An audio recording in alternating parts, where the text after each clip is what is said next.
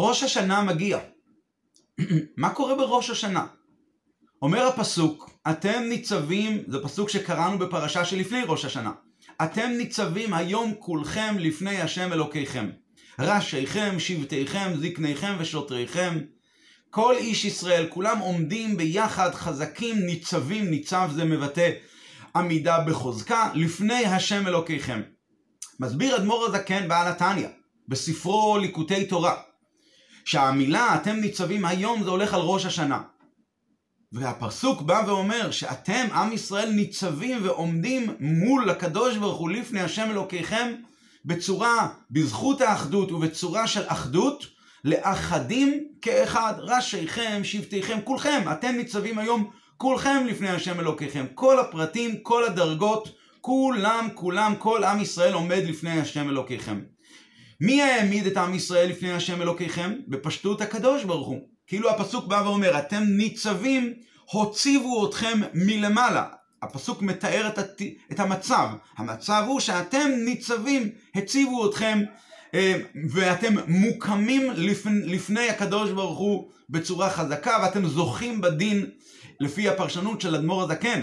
מבוסס על דברי הזוהר כמובן, והמדרשים. אתם ניצבים היום, זה הולך על ראש השנה.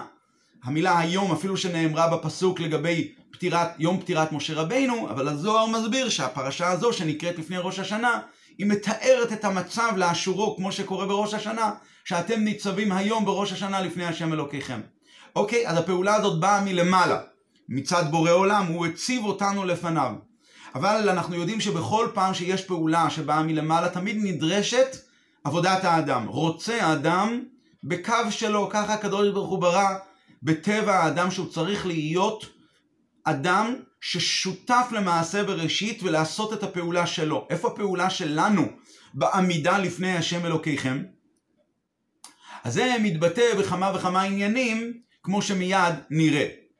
אגב, הביטוי רוצה אדם בקו שלו יותר מתשעה קבין של, חב... של חברו, מתאר עד כמה הקדוש ברוך הוא הטביע באדם, שכאשר הוא, הוא עושה משהו שהוא קשור למעשה ידיו, זה הרבה יותר שווה לו, אפילו שבכמות מדובר בכמות מועטת, קו שלו, זה עוד יותר מאשר תשעה קבין של חברו.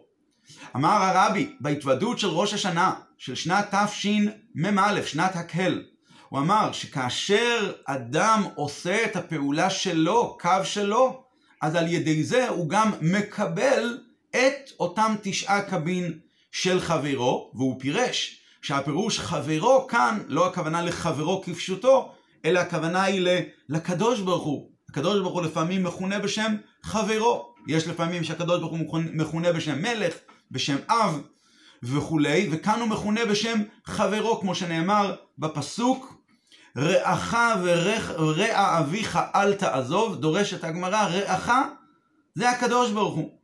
כלומר, על ידי העבודה של האדם בקו שלו, בפעולה האישית שלו למען להיות ניצב לפני השם אלוקיכם, אז הוא זוכה בכל העשרה קבין של חברו ומקבל השפעה גדולה מלמעלה. טוב, מהי באמת פעולת האדם להיות ניצב לפני השם אלוקיכם? בפשטות, הרעיון הוא שיהודים ניצבים ועומדים ומקדשים את היום הזה שנקרא יום ראש השנה.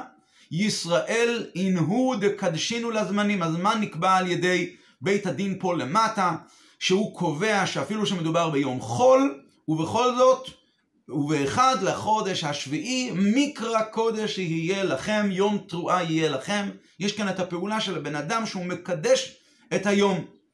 בנוסף לזה, כאשר יהודים בפועל גם ביום ראש השנה מתאספים למען העניין הזה, למען מטרה אחת כאיש אחד בלב אחד, אז הם מוסיפים הרבה יותר בעניין של אתם ניצבים היום כולכם שבא מלמטה, וכתוצאה מזה גם בפעולה, בהקמה שהקדוש ברוך הוא מקים אותנו ומעמיד אותנו לפניו, כשיהודים פה למטה מתאספים ביום ראש השנה, בוודאי שזה פועל וזה מוסיף הרבה יותר, בפרט כאשר ההתכנסות הזו של קורית בראש השנה, קשורה גם בדבר גשמי.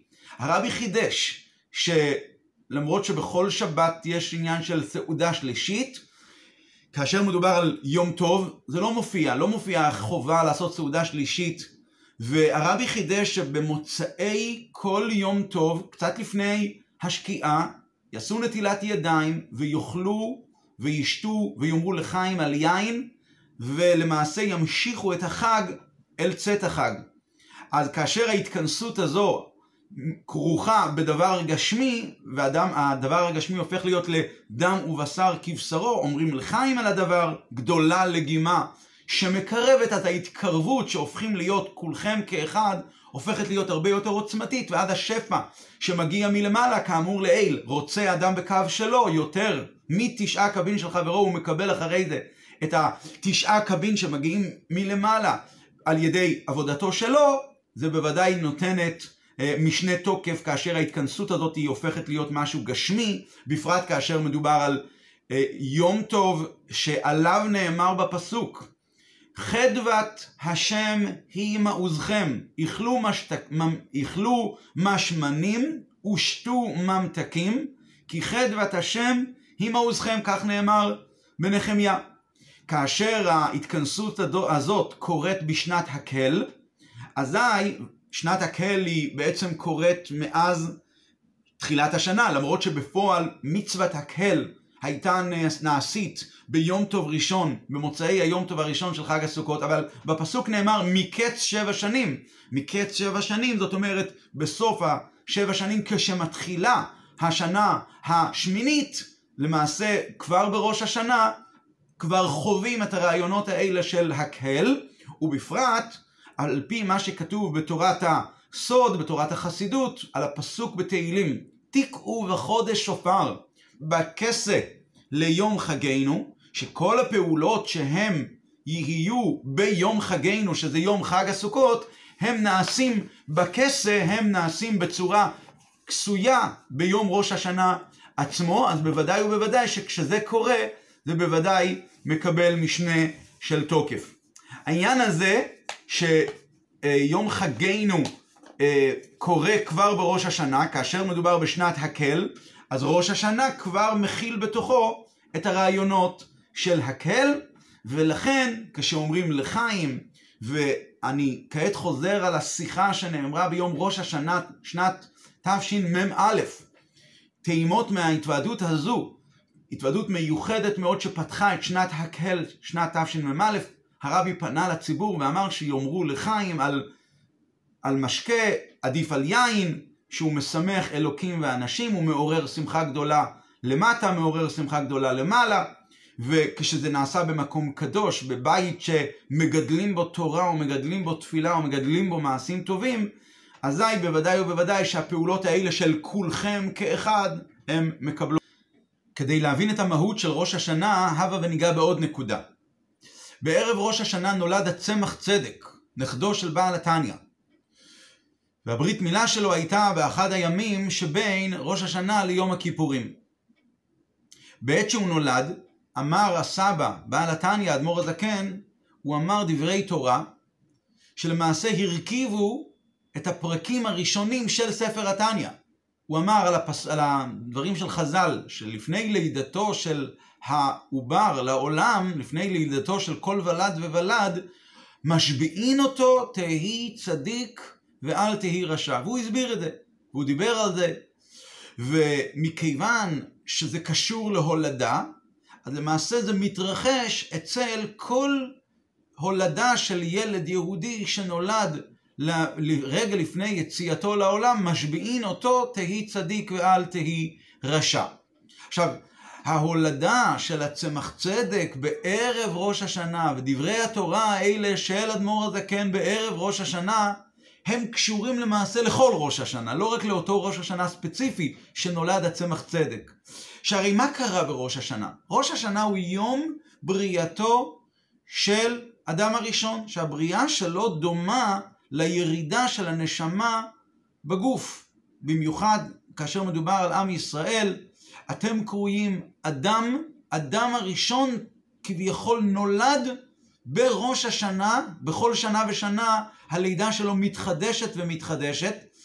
כל ראש השנה מקבל את הלידה של אדם הראשון, שלמעשה היא הלידה של כל יהודי, חידוש מיוחד.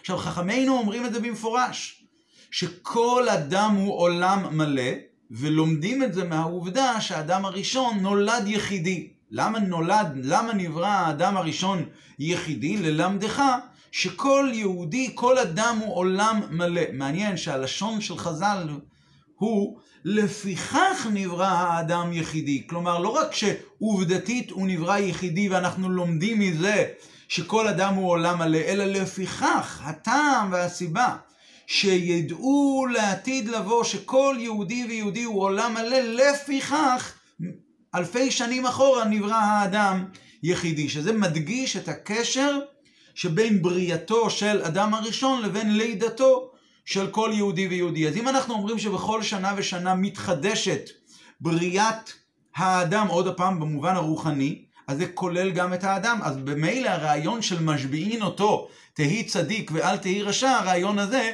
מקבל משנה תוקף בכל שנה ושנה. אז מעניין שכשהאדמו"ר הזקן אומר דברי תורה בערב ראש השנה, על משביעין אותו תהי צדיק ואל תהי רשע, הוא בעצם רומז על לידתו של לפני ראש השנה, לפני לידתו של האדם בראש השנה, כבר בערב ראש השנה משביעין אותו ונותנים לו את הכוחות להיות צדיק ולא להיות רשע, על אף שבפועל כנראה המשביעין אותו המקורי שהיה על אדם הראשון, היה בראש השנה עצמו. שהרי אדם הראשון נברא בעיצומו של ראש השנה, לקראת סוף היום, ביום השישי לברוא, לבריאת העולם, שזה ראש השנה א' בתשרי, וזה היה לקראת סוף היום, ובכל אז כנראה ביום הראשון לבריאת האדם, אז באותו יום עצמו היה משבין אותו תהי צדיק ואל תהי רשע, אבל כשאדמו"ר הזקן אומר משבין אותו תהי צדיק בערב ראש השנה, זה למעשה נותן את הכוח לכל יהודי ויהודי לקבל את ההשבעה הזו שאומרים לו, עכשיו מגיע ראש השנה ואתה נולד מחדש, משבין אותו, תהי צדיק ואל תהי רשע. העניין הזה מקבל משנה תוקף כאשר ראש השנה חל ביום שישי. טוב, זה לא יכול לחול ביום שישי, שהרי לפי, אה, לפי הלוח שנקבע, שלפי דעת המפרשים, הרס"ג טוען שזה עניין ממש מדאורייתא, יש כלל, לא עדו ראש. ראש השנה לא יכול להיות לא ביום א', לא ביום ד' ולא ביום ו'. אז למעשה אף פעם לא ייתכן ראש, לחגוג את ראש השנה ביום ברוא האדם, גם בתאריך השבועי, לא רק באלף בתשרי, אלא גם ביום השישי. אבל כאשר הקביעות היא שראש השנה הוא ביום חמישי, אז היום השני של ראש השנה הוא יום שישי.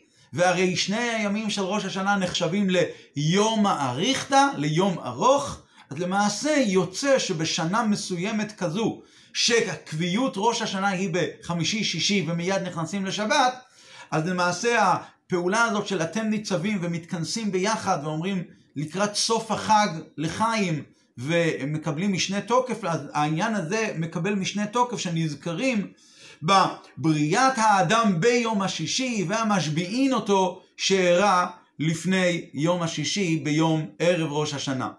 וכאן המקום גם להעיר שבכלל ראש השנה הוא יומיים לא רק בחוץ לארץ, הוא גם בארץ ישראל, אז אז מודגש העניין הזה של, אמרנו בהתחלה, אתם ניצבים היום כולכם, כל עם ישראל עומד לפני השם אלוקיכם.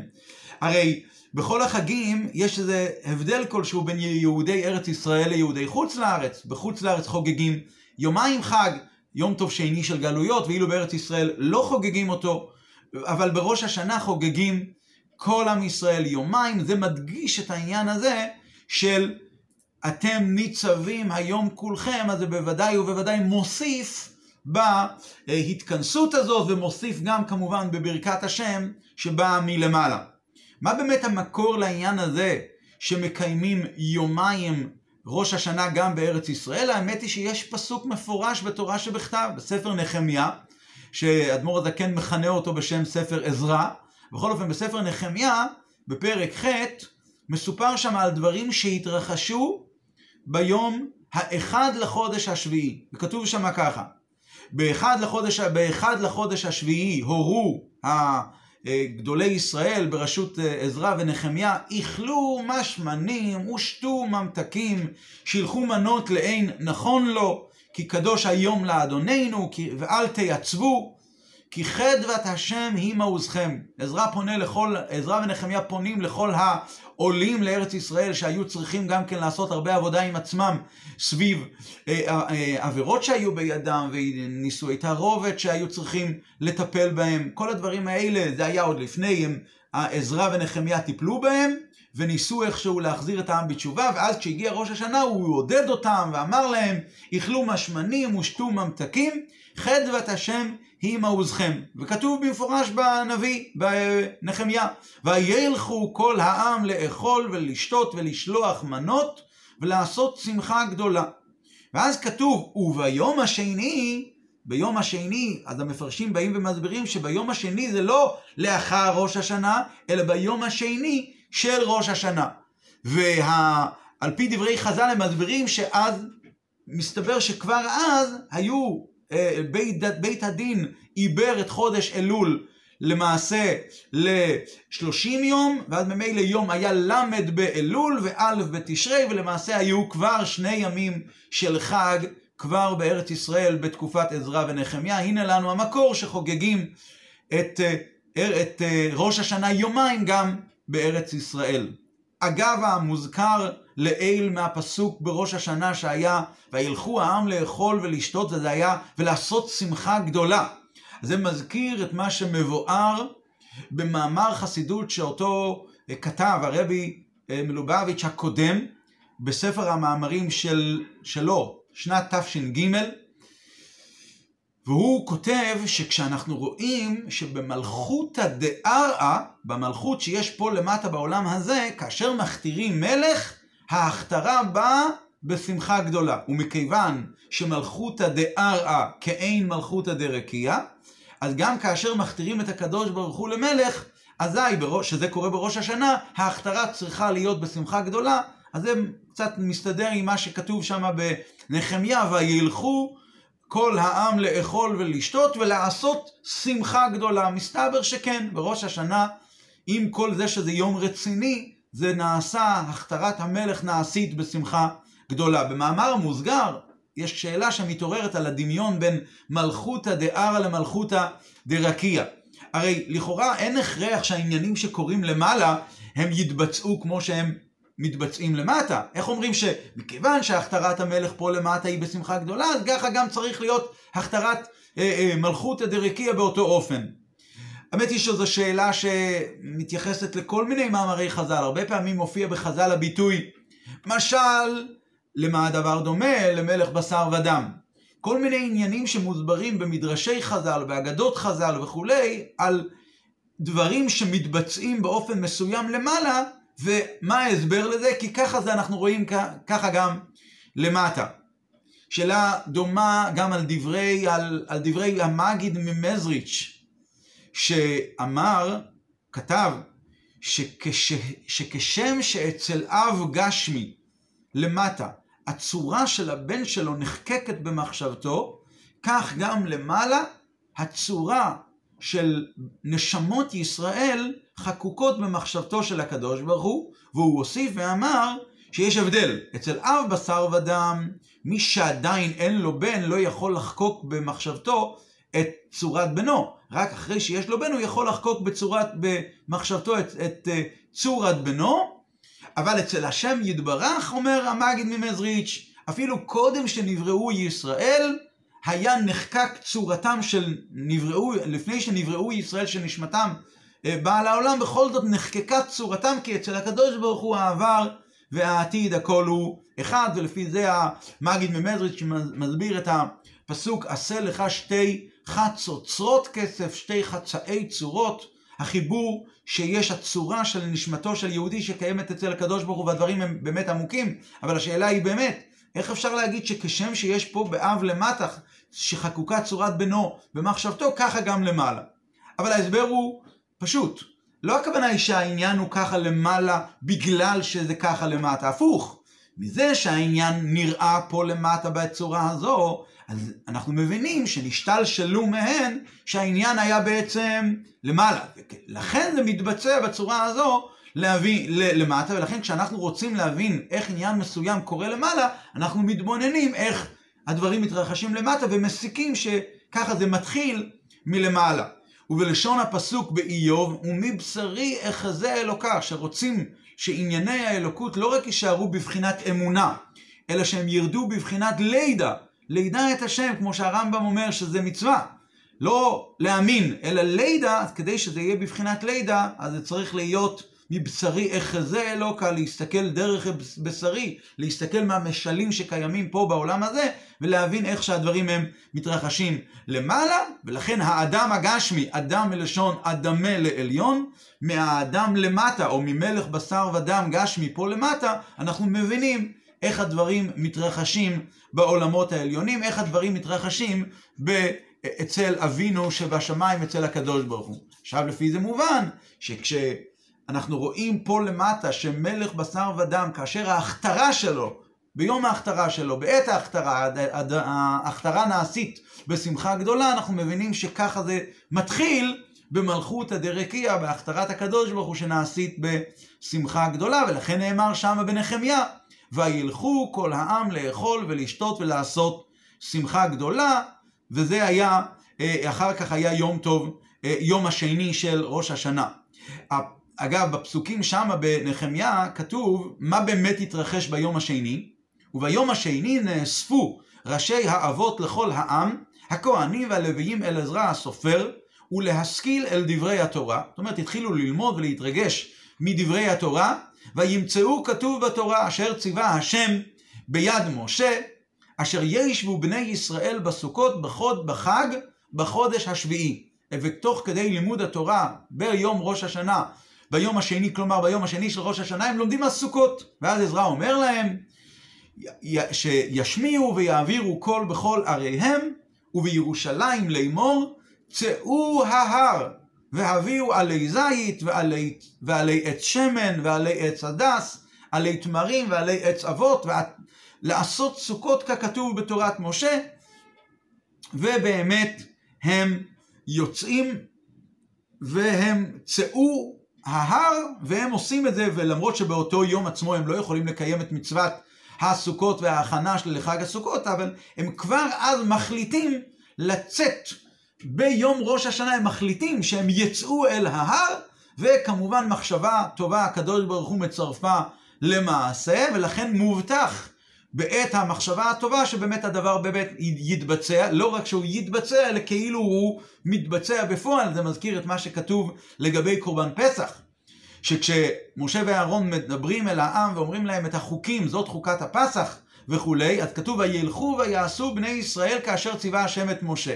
מתי השם ציווה את משה ואת אהרון? בראש חודש. החודש הזה לכם ראש חודשים, ראשון הוא לכם לחודשי השנה, דברו אל כל בני ישראל לאמור בעשור לחודש השביעי. הציווי היה בראש חודש, ומיד כתוב וילכו ויעשו בני ישראל כאשר ציווה השם, הם לא יכולים לעשות את זה, כי מצוות קורבן פסח היא רק בעשור לחודש לקחת את הקורבן, והקורבן בפועל נעשה רק בי"ד, ובכל זאת כתוב שהם עשו וילכו ויעשו.